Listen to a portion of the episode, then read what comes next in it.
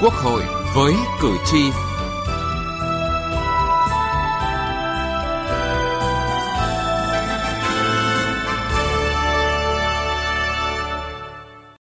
quý vị và các bạn, môi trường đầu tư kinh doanh trong vài năm trở lại đây có sự cải thiện đáng kể. Tuy nhiên, mức độ cải thiện vẫn chưa đồng đều giữa các bộ, ngành, lĩnh vực, địa phương,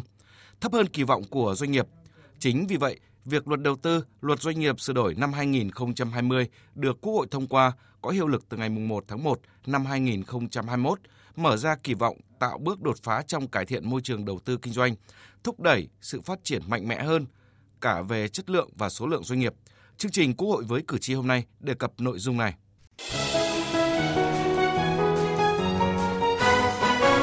Cử tri lên tiếng. Thưa quý vị và các bạn, thời gian qua, mặc dù môi trường đầu tư nước ta ngày càng được cải thiện, tuy vậy, các nhà đầu tư vẫn còn gặp nhiều vướng mắc về thủ tục. Theo bà Nguyễn Kim Dung, Giám đốc Trường Đại học Anh Quốc tại Việt Nam, trong quá trình thực hiện các quy định của pháp luật về chính sách ưu đãi đầu tư vẫn còn nhiều thủ tục, điều kiện, tiêu chí khác nhau, thiếu thống nhất, chưa đảm bảo công bằng, gây khó khăn cho các nhà đầu tư trong và ngoài nước, ở các địa phương, thậm chí giữa các bộ ngành. Trong khi đó, các quy định của pháp luật còn chung chung. Để tạo điều kiện và thu hút đầu tư nước ngoài trong tất cả các lĩnh vực,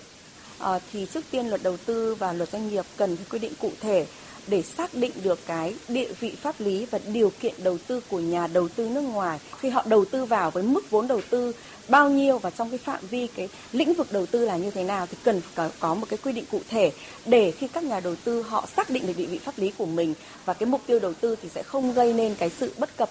Theo ông Nguyễn Bảo Sơn, Chủ tịch Hội đồng Quản trị Tập đoàn Bảo Sơn, hiện nay nhà đầu tư gặp nhiều vướng mắc về quy trình thẩm định đầu tư, cấp phép xây dựng.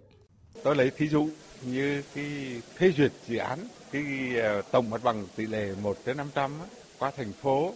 rồi qua tỉnh, cơ quan nào cũng phải thẩm định cả. Thì như vậy là nên chăng rút lại chỉ giao cho một đơn vị thẩm định thôi, thì như vậy là sẽ giảm bớt được cái thời gian làm thủ tục đầu tư. Luật sư Trần Thanh Huyền, Văn phòng luật sư Nguyễn Quang và cộng sự cho rằng thực trạng thực hiện dự án đã phát sinh quan hệ chuyển nhượng, dự án chuyển nhượng vốn đầu tư, nhưng thủ tục lại quá rườm rà.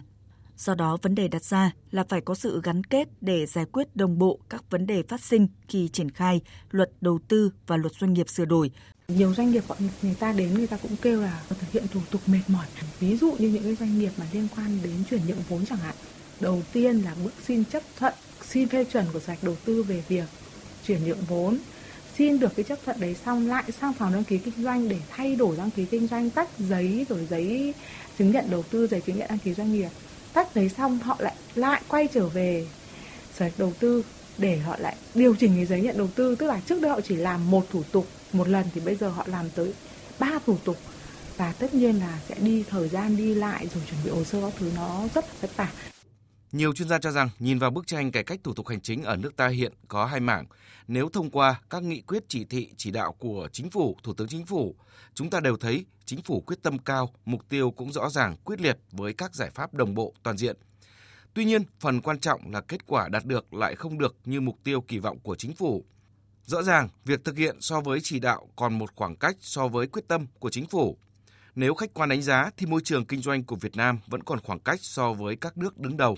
Bên cạnh một số chỉ số có mức cải thiện nhanh, vẫn còn nhiều chỉ số cải thiện chậm. Vì thế, thực thi hiệu quả luật doanh nghiệp, luật đầu tư sửa đổi năm 2020 sẽ mở ra kỳ vọng tạo bước đột phá trong cải thiện môi trường đầu tư kinh doanh, thúc đẩy sự phát triển mạnh mẽ hơn nữa cả về chất lượng và số lượng doanh nghiệp.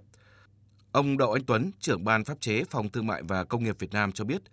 luật đầu tư, luật doanh nghiệp sửa đổi năm 2020 giải quyết những vấn đề nóng hiện nay. Cụ thể, luật đã tháo gỡ được những chồng chéo xung đột giữa các luật về quy trình với các luật xây dựng, luật nhà ở và một số luật có liên quan. Ông Đậu Anh Tuấn đề nghị. Cái quá trình soạn thảo và ban hành nghị định hướng dẫn, tôi luôn nhấn mạnh rằng là nên tham vấn để phục vụ cho việc kịp thời có hiệu lực, cho nên là nghị định hướng dẫn luật đầu tư, nghị định hướng dẫn luật doanh nghiệp được Chính phủ cho phép là ban hành theo quy trình rút gọn, giảm được rất nhiều thủ tục. Nhưng chúng tôi vẫn nên tham vấn các doanh nghiệp, chắc chắn là sẽ giảm được rất là nhiều những rủi ro cho cơ quan soạn thảo. Theo luật sư Trần Văn Hà, đoàn luật sư thành phố Hà Nội, việc hướng dẫn thực thi luật doanh nghiệp, luật đầu tư sửa đổi năm 2020 cần tập trung tháo gỡ những vướng mắc về cấp giấy chứng nhận về đầu tư kinh doanh cũng như những phiền hà về các thủ tục hành chính đối với doanh nghiệp. Luật đầu tư 2020 cũng đã đề cập đến vấn đề này và giao cho chính phủ kiểm soát cái điều kiện đầu tư kinh doanh. Tôi cho rằng đấy sẽ là một cái đột phá của thủ tục hành chính nếu như trong dự thảo nghị định này căn cứ vào quy định của luật đầu tư yêu cầu các bộ ban ngành khi ban hành điều kiện kinh doanh thực hiện thủ tục hậu kiểm, bỏ thủ tục cấp giấy chứng nhận đủ điều kiện kinh doanh đi, và như thế sẽ giải quyết được cái vấn đề cộng đồng doanh nghiệp quan tâm. Luật sư Trương Thành Đức, Chủ tịch Công ty Luật Mexico Hà Nội nêu ý kiến. Có một cái ngành nghề kinh doanh nhưng lại đặt ra rất nhiều điều kiện kinh doanh, thậm chí có những cái nghị định mà bây giờ này 5-7 thông tư điều kiện kinh doanh vô cùng khó khăn cho doanh nghiệp. Thì bây giờ phải có những công khai, có cái phản biện giữa các hiệp hội, giữa các chuyên gia, giữa các doanh nghiệp với các cơ quan chức năng nhà nước, với chính phủ, thậm chí với Quốc hội thì nó mới đảm bảo được. Hiện nay, Việt Nam đang tham gia nhiều hiệp định thương mại tự do, FTA, trong đó có nhiều FTA thế hệ mới với những cam kết cao về mở cửa thị trường và hội nhập kinh tế. Để có thể duy trì sản xuất và kinh doanh cũng như phát triển bền vững, hội nhập sâu rộng, cộng đồng doanh nghiệp và người dân mong muốn thực thi hiệu quả luật doanh nghiệp và luật đầu tư sửa đổi năm 2020 nhằm tận dụng cơ hội mang lại từ những sửa đổi của luật về đơn giản hóa các thủ tục hành chính, thúc đẩy hơn nữa việc xây dựng cải thiện môi trường đầu tư kinh doanh của nước ta. Từ nghị trường đến cuộc sống. Thưa quý vị và các bạn, với nhiều điểm mới, Luật Doanh nghiệp sửa đổi năm 2020 đã đơn giản hóa thủ tục thành lập doanh nghiệp, giúp doanh nghiệp cắt giảm chi phí và thời gian trong quá trình khởi sự kinh doanh. Luật Doanh nghiệp cũng tạo thuận lợi hơn cho doanh nghiệp, góp phần cải thiện mạnh mẽ môi trường đầu tư kinh doanh, nâng cao năng lực cạnh tranh quốc gia. Theo đó, tiếp tục cắt giảm rào cản giúp doanh nghiệp gia nhập thị trường và thúc đẩy nâng cao năng lực quản trị công ty, bảo vệ cổ đông thiểu số. Cụ thể, doanh nghiệp không phải thông báo mẫu dấu với cơ quan đăng ký kinh doanh trước khi sử dụng, không phải nộp thêm bộ hồ sơ giấy khi thực hiện thủ tục đăng ký kinh doanh vì Luật Doanh nghiệp đã bổ sung quy định thiết lập cơ chế đăng ký doanh nghiệp qua hồ sơ điện tử nhằm giảm bớt thủ tục hành chính, góp phần cắt giảm chi phí gia nhập thị trường của doanh nghiệp. Để kịp thời thực thi, Luật Doanh nghiệp sửa đổi năm 2020, ngày 4 tháng 1 năm 2021, Thủ tướng đã ký ban hành Nghị định số 01/2021 về đăng ký doanh nghiệp. Nghị định này có hiệu lực thi hành kể từ ngày ký.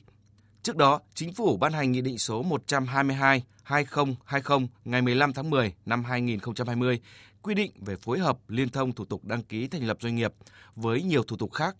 Theo đó, quy trình khởi sự kinh doanh ở Việt Nam giảm từ 8 thủ tục với 16 ngày xuống chỉ còn 3 thủ tục với 6 ngày, giúp tạo nên bước tiến lớn trong khởi sự kinh doanh ở Việt Nam. Theo đại biểu Hoàng Văn Cường, đoàn đại biểu Quốc hội thành phố Hà Nội, Luật Doanh nghiệp sửa đổi năm 2020 là một tác nhân quan trọng để khơi dậy nguồn lực doanh nghiệp, nâng cao chất lượng tổ chức quản trị doanh nghiệp, bảo vệ quyền lợi ích hợp pháp của cổ đông, nhà đầu tư khi tham gia đầu tư kinh doanh tại doanh nghiệp. Luật Doanh nghiệp sửa đổi thì đây là một cái chủ trương để chúng ta sẽ tháo gỡ những khó khăn cũng như là tạo ra cái khung pháp lý cho cái hoạt động của doanh nghiệp một cách dài hạn, chứ không chỉ trong cái bối cảnh hỗ trợ cho ảnh hưởng của Covid.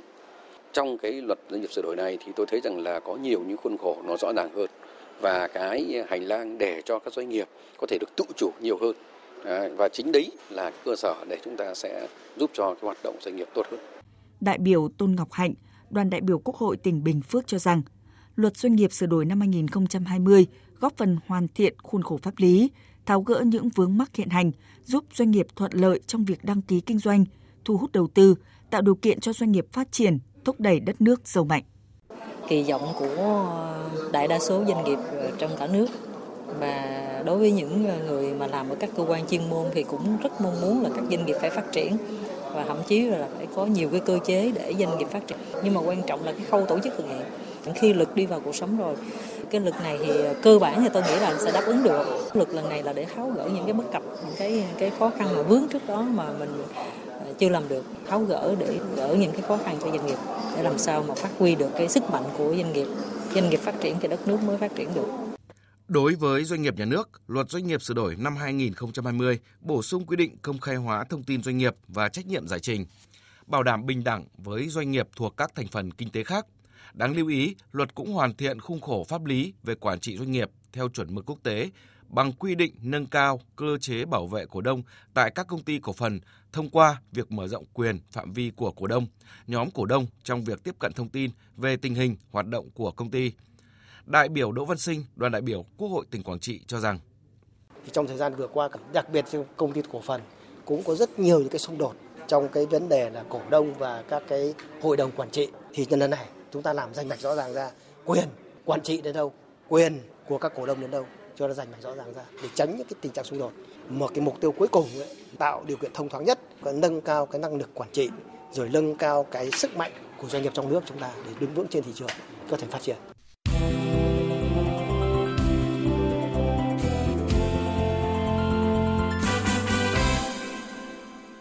Thưa quý vị và các bạn, tương tự như luật doanh nghiệp sửa đổi, nhằm cải thiện môi trường đầu tư kinh doanh, tạo thuận lợi cho doanh nghiệp trong và ngoài nước, luật đầu tư sửa đổi năm 2020 có hàng loạt điểm mới, cải cách lớn về thủ tục đầu tư so với luật hiện hành. Cụ thể, luật cắt giảm tới 22 ngành nghề kinh doanh có điều kiện, bãi bỏ các thủ tục hành chính không cần thiết về chấp thuận chủ trương đầu tư với cá nhân, hộ gia đình nhằm tiếp tục tạo sự thông thoáng, thuận lợi, hấp dẫn và minh bạch trong hoạt động đầu tư kinh doanh, đồng thời hóa giải nhiều xung đột pháp luật do sự chồng chéo, vướng mắc giữa các luật chuyên ngành, nhất là ở lĩnh vực xây dựng, đất đai, vốn là nguyên nhân tạo thành điểm nghẽn trong quá trình triển khai xây dựng các dự án quy mô lớn mà nhiều địa phương, doanh nghiệp đang phải đối mặt. Chủ nhiệm Ủy ban Kinh tế của Quốc hội Vũ Hồng Thanh cho rằng trên cái nguyên tắc phải kế thừa những cái quy định của hiến pháp để bảo đảm cái tính thống nhất của hệ thống pháp luật. Vấn đề thứ hai là phải khắc phục được những cái vướng mắc, những cái tồn tại trong quá trình thực thi cái luật đầu tư và nguyên nhân là xuất phát từ quá trình tổ chức thực hiện. Vấn đề thứ ba là bây giờ cái danh mục các cái ngành nghề đầu tư có điều kiện, danh mục ngành nghề cấm đầu tư kinh doanh bây giờ cũng thay đổi để cho nó phù hợp với thực tiễn và đổi mới cái chính sách về đầu tư và nâng cao cái hiệu quả của công tác quản lý nhà nước về đầu tư. Theo ông Lê Hoàng Châu, Chủ tịch Hiệp hội Kinh doanh Bất Động sản TP.HCM, việc cắt giảm nhiều ngành nghề đầu tư kinh doanh có điều kiện hứa hẹn sự chuyển biến căn bản trong môi trường đầu tư kinh doanh. Cụ thể như thủ tục lập báo cáo đánh giá tác động môi trường trong công đoạn xin chấp thuận chủ trương đầu tư cũng được giản lược xuống mức báo cáo đánh giá tác động môi trường sơ bộ. Đây là nội dung nhiều doanh nghiệp kinh doanh xây dựng bất động sản đặc biệt quan tâm. Để thực hiện cái thủ tục chấp thuận chủ trương đầu tư hoặc là cấp giấy chứng nhận đầu tư cho doanh nghiệp, chúng tôi thấy chỉ có thay đổi cái luật trước đây là yêu cầu là phải có báo cáo đánh giá tác động môi trường, mà chúng ta biết rằng trong giai đoạn chấp thuận chủ trương đầu tư thì dự án còn đang nghiên cứu thì không thể có cái báo cáo chính thức về báo cáo đánh giá tác động môi trường. Mà muốn làm được cái báo cáo này vừa mất nhiều thời gian,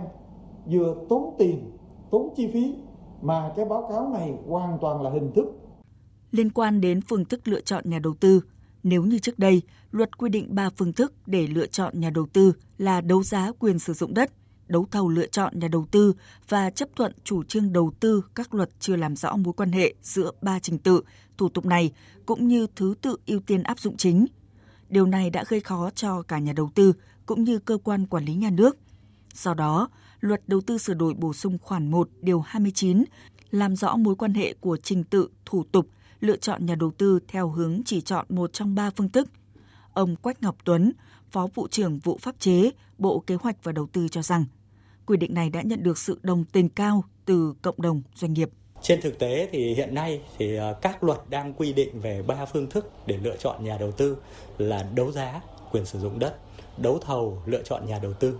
và chấp thuận chủ trương đầu tư. Tuy nhiên là các luật hiện nay thì không làm rõ mối quan hệ giữa 3 cái trình tự thủ tục này cũng như là thứ tự ưu tiên áp dụng. Chính vì thế mà trong luật có bổ sung điều 29 để làm rõ cái mối quan hệ của các cái trình tự thủ tục này theo hướng là chỉ áp dụng một trong các cái cách thức là đấu giá quyền sử dụng đất, đấu thầu lựa chọn nhà đầu tư hoặc chấp thuận nhà đầu tư theo quy định của luật đầu tư. Và với các cái quy định này thì nó sẽ minh bạch cái quy trình lựa chọn nhà đầu tư và làm rõ mối quan hệ giữa các luật trong cái việc thực hiện thủ tục, đặc biệt là các cái vấn đề, các cái thủ tục bắt đầu để thực hiện cái thủ tục đầu tư. Để đảm bảo thu hút đầu tư có chọn lọc, chất lượng, đổi mới hình thức, điều kiện và thủ tục áp dụng ưu đãi đầu tư, Luật Đầu tư sửa đổi đã hoàn thiện quy định về ngành nghề ưu đãi đầu tư. Cụ thể, luật bổ sung một số ngành nghề hoạt động đầu tư gồm hoạt động nghiên cứu và phát triển, sản xuất, kinh doanh các sản phẩm hình thành từ kết quả nghiên cứu khoa học, hoạt động đổi mới sáng tạo, sản xuất hàng hóa hoặc cung cấp dịch vụ tạo ra hoặc tham gia chuỗi giá trị, cụm liên kết ngành. Đồng thời, luật bổ sung quy định về nguyên tắc, điều kiện áp dụng chính sách ưu đãi đầu tư để đảm bảo hiệu quả, chất lượng của việc thực hiện chính sách này. Thưa quý vị và các bạn, tạo lập một môi trường đầu tư kinh doanh ổn định, vững chắc và khuyến khích tinh thần doanh nghiệp phát triển là chủ trương quan trọng mà Quốc hội, Chính phủ Việt Nam đang nỗ lực thực hiện. Với vai trò là hai đạo luật quan trọng, có tác động sâu rộng đến môi trường đầu tư kinh doanh nói chung và hoạt động của các doanh nghiệp nói riêng, Luật Đầu tư và Luật Doanh nghiệp liên tục được hoàn thiện trong những năm qua để phù hợp với định hướng phát triển kinh tế xã hội của đất nước, đáp ứng yêu cầu thu hút đầu tư, phát triển kinh doanh trong từng thời kỳ, tạo ra động lực mạnh mẽ về phát triển kinh tế đất nước trong thời gian tới. Nghị trường bốn phương.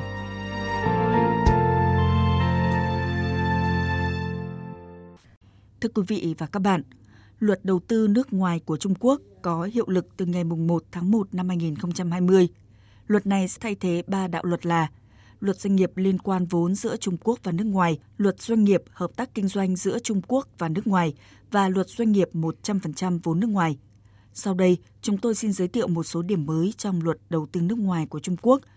Theo đánh giá của các chuyên gia quốc tế, Luật Đầu tư nước ngoài mới của Trung Quốc sẽ góp phần tạo ra một sân chơi bình đẳng cho nhà đầu tư trong nước và ngoài nước. Trong 6 chương của luật đề cập tới những vấn đề như xúc tiến đầu tư, bảo hộ đầu tư, quản lý đầu tư nước ngoài của chính phủ và trách nhiệm pháp lý. Ngoài ra, luật này sẽ tiến hành điều chỉnh các hoạt động đầu tư của các cá nhân, công ty và tổ chức nước ngoài, bao gồm cả liên doanh giữa nước ngoài và công ty Trung Quốc. Với việc thực hiện quy định trên, bộ luật này được kỳ vọng sẽ giải quyết được những mối quan tâm lớn nhất của các công ty nước ngoài, bao gồm trộm cắp tài sản trí tuệ, yêu cầu các công ty nước ngoài hợp tác với một công ty địa phương và tình trạng trợ cấp thiên vị cho các công ty Trung Quốc. Nó cũng sẽ giải quyết tình trạng ưu ái các công ty Trung Quốc trong việc trao hợp đồng và tình trạng buộc các công ty nước ngoài phải trao các bí mật công nghệ như một vé vào cổng thị trường lớn của Trung Quốc. Mặc dù vậy, luật này cũng có điều khoản ngăn cấm các nhà đầu tư nước ngoài đầu tư vào 48 lĩnh vực nhất định như thị trường đánh cá, nghiên cứu gen, giáo dục tôn giáo, phương tiện truyền thông, phát sóng truyền hình. Đối với lĩnh vực tài chính, luật vẫn tiếp tục đưa ra các quy định riêng biệt khi một công ty nước ngoài đầu tư vào các ngành tài chính như ngân hàng, chứng khoán, bảo hiểm hoặc các thị trường như chứng khoán và ngoại hối. Ngoài ra, chính quyền Bắc Kinh được kiểm soát cổ đông nước ngoài nếu như lợi ích công bị đe dọa, thậm chí còn áp đặt việc thẩm định doanh nghiệp nước ngoài nếu như hoạt động của doanh nghiệp này có nguy cơ ảnh hưởng đến an ninh quốc gia. Thưa quý vị và các bạn, thông tin những điểm mới trong Luật Đầu tư nước ngoài của Trung Quốc đã kết thúc chương trình Quốc hội với cử tri hôm nay. Chương trình do Đỗ Minh biên soạn và thực hiện. Cảm ơn quý vị và các bạn đã quan tâm lắng nghe.